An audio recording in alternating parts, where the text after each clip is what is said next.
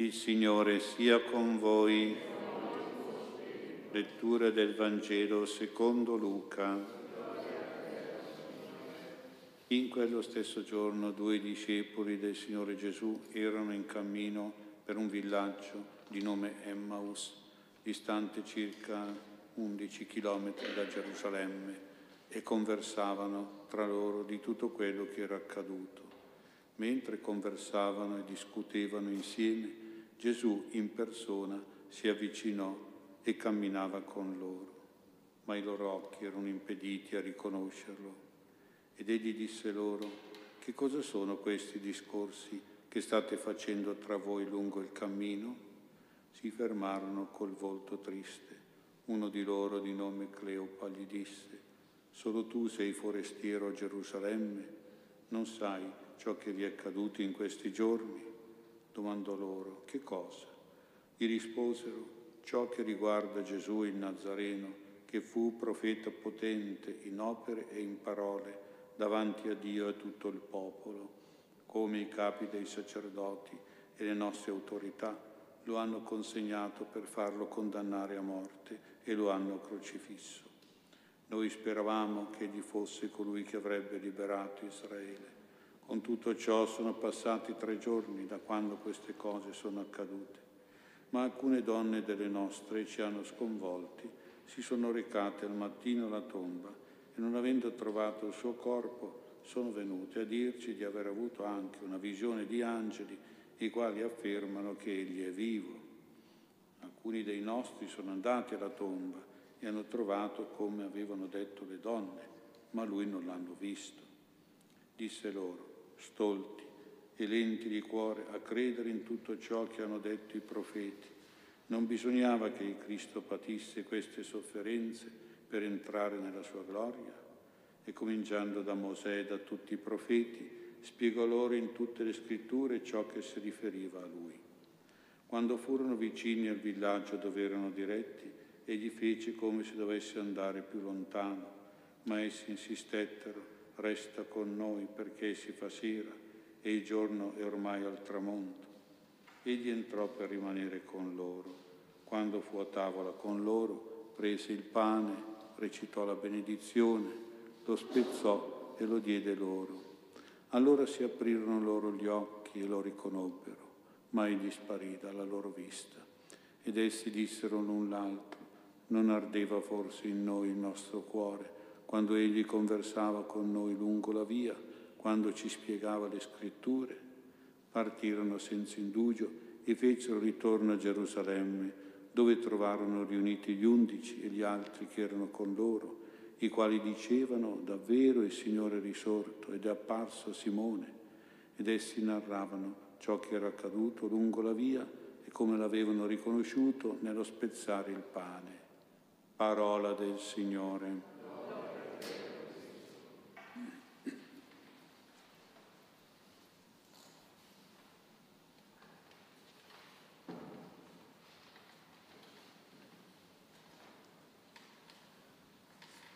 Sia lodato Gesù Cristo.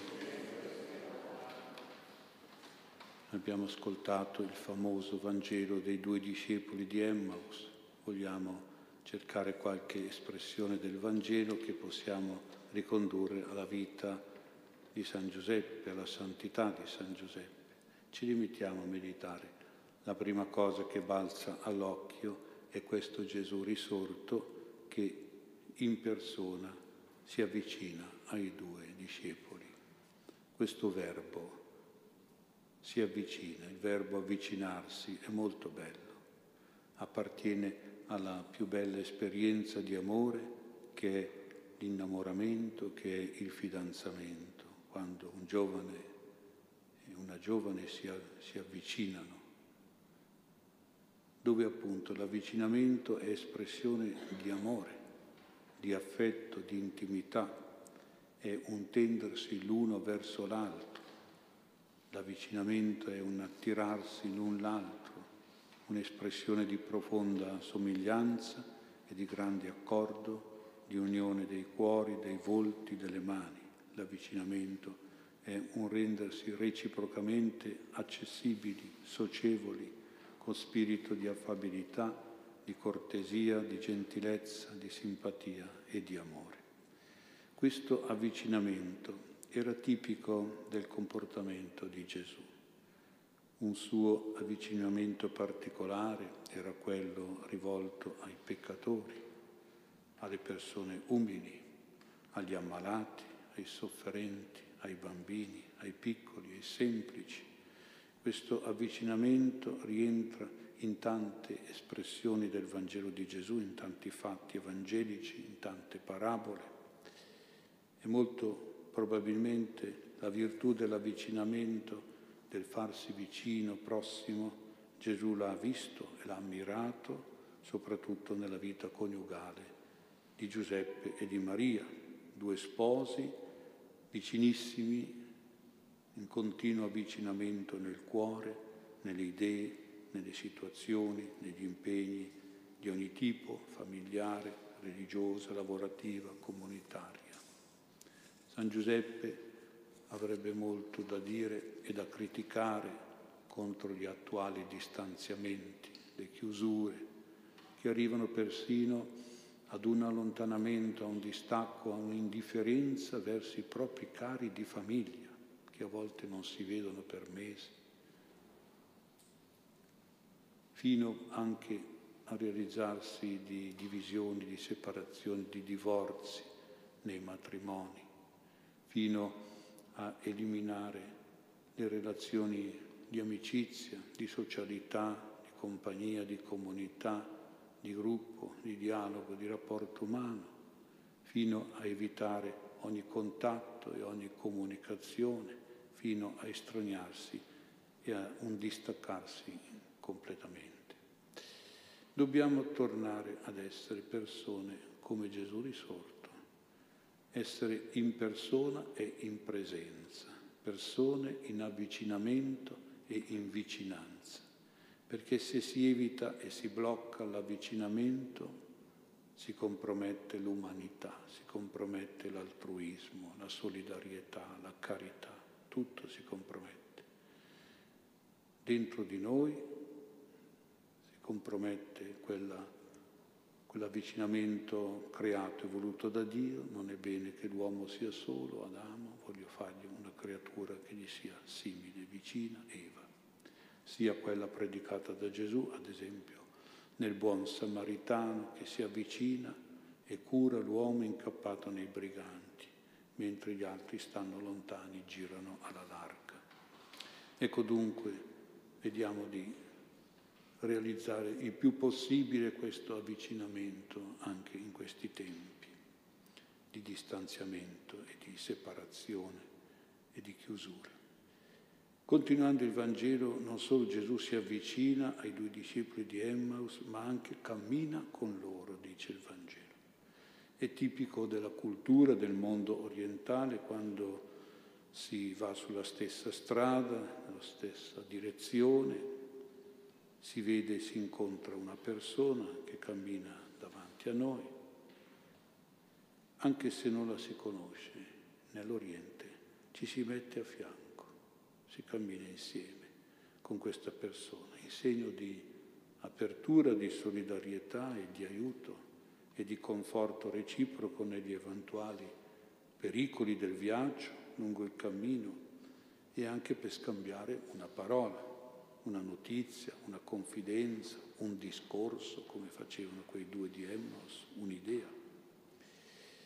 Mentre l'avvicinarsi di Gesù per questi due discepoli è stato certamente un gesto di amicizia, un dono di amore, poi il suo camminare con loro è stato un vero e proprio aiuto, soprattutto inerente alla comprensione del mistero pasquale del Messia sofferente e glorioso, morto e risorto, comprensione delle sacre scritture, di Mosè, dei profeti che riguardavano Gesù, il Messia.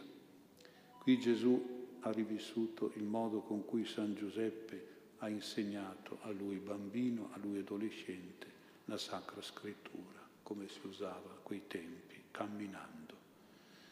Questo cammino di insegnamento, questo passeggiare insegnando, era un vero e proprio incedere solenne e grave.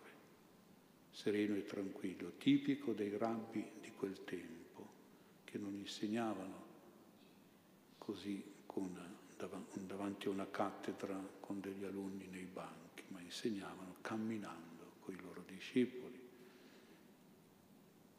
E quindi anche i buoni e bravi papà leggevano i testi profetici, la Bibbia ai loro figli camminando, tenendoli quindi svegli e attenti, pronti a essere interrogati dal Padre in ogni momento e pronto il Padre a rispondere alle loro domande lungo la strada. Anche noi oggi parliamo di insegnamenti con la parola corsi, corsi vuol dire qualcuno che cammina, che corre, richiama un cammino di studi, un ciclo di lezioni e di studi. Da San Giuseppe quindi ci viene un invito alla lettura, alla meditazione della Sacra Scrittura, non c'è bisogno per noi di camminare, è forse meglio stare un po' seduti, tranquilli, con in mano la Bibbia, però certamente dobbiamo essere accompagnati e illuminati da Gesù, dal catechismo della Chiesa, per non restare stolti e lenti di cuore come i due discepoli di Emmaus, anzi per arrivare poi ad avere un cuore ardente nei confronti della parola, nella lettura del Vangelo, il cuore ardente, cuore devoto. Ma nel camminare di Gesù risorto vicino a noi c'è anche l'immagine di un aiuto per la nostra vita, soprattutto nei passi difficili della vita, nelle vie dolorose della nostra vita che più o meno tutti incontriamo. E questo mi ricorda quel bel racconto istruttivo che riassumo un po', dove si racconta di un uomo che chiede a Dio di camminargli sempre accanto nella vita, con la prova di vedere le orme dei suoi piedi e quelli di Dio accanto a lui. Voleva vedere questo. Il Signore lo accontenta ma una volta giunto dal Signore questo uomo, gettando uno sguardo al suo passato, al suo cammino della vita, a un certo punto ha notato una cosa particolare, ha notato che in alcuni passaggi della sua vita, segnati da lutti, da sofferenze, da malattie, da prove di ogni genere, le orme dei piedi non erano più quattro, ma erano soltanto due e allora questo uomo si è rivolto a Dio cercando una spiegazione, sospettando che in quei passaggi duri e difficili della vita, tristi e dolorosi, il Signore l'avesse lasciato solo, perché c'erano solo due, l'orma di due piedi, pensando che l'avesse abbandonato. Ma il Signore gli ha risposto e ha spiegato l'enigma, in quei passaggi io ti ho preso in braccio.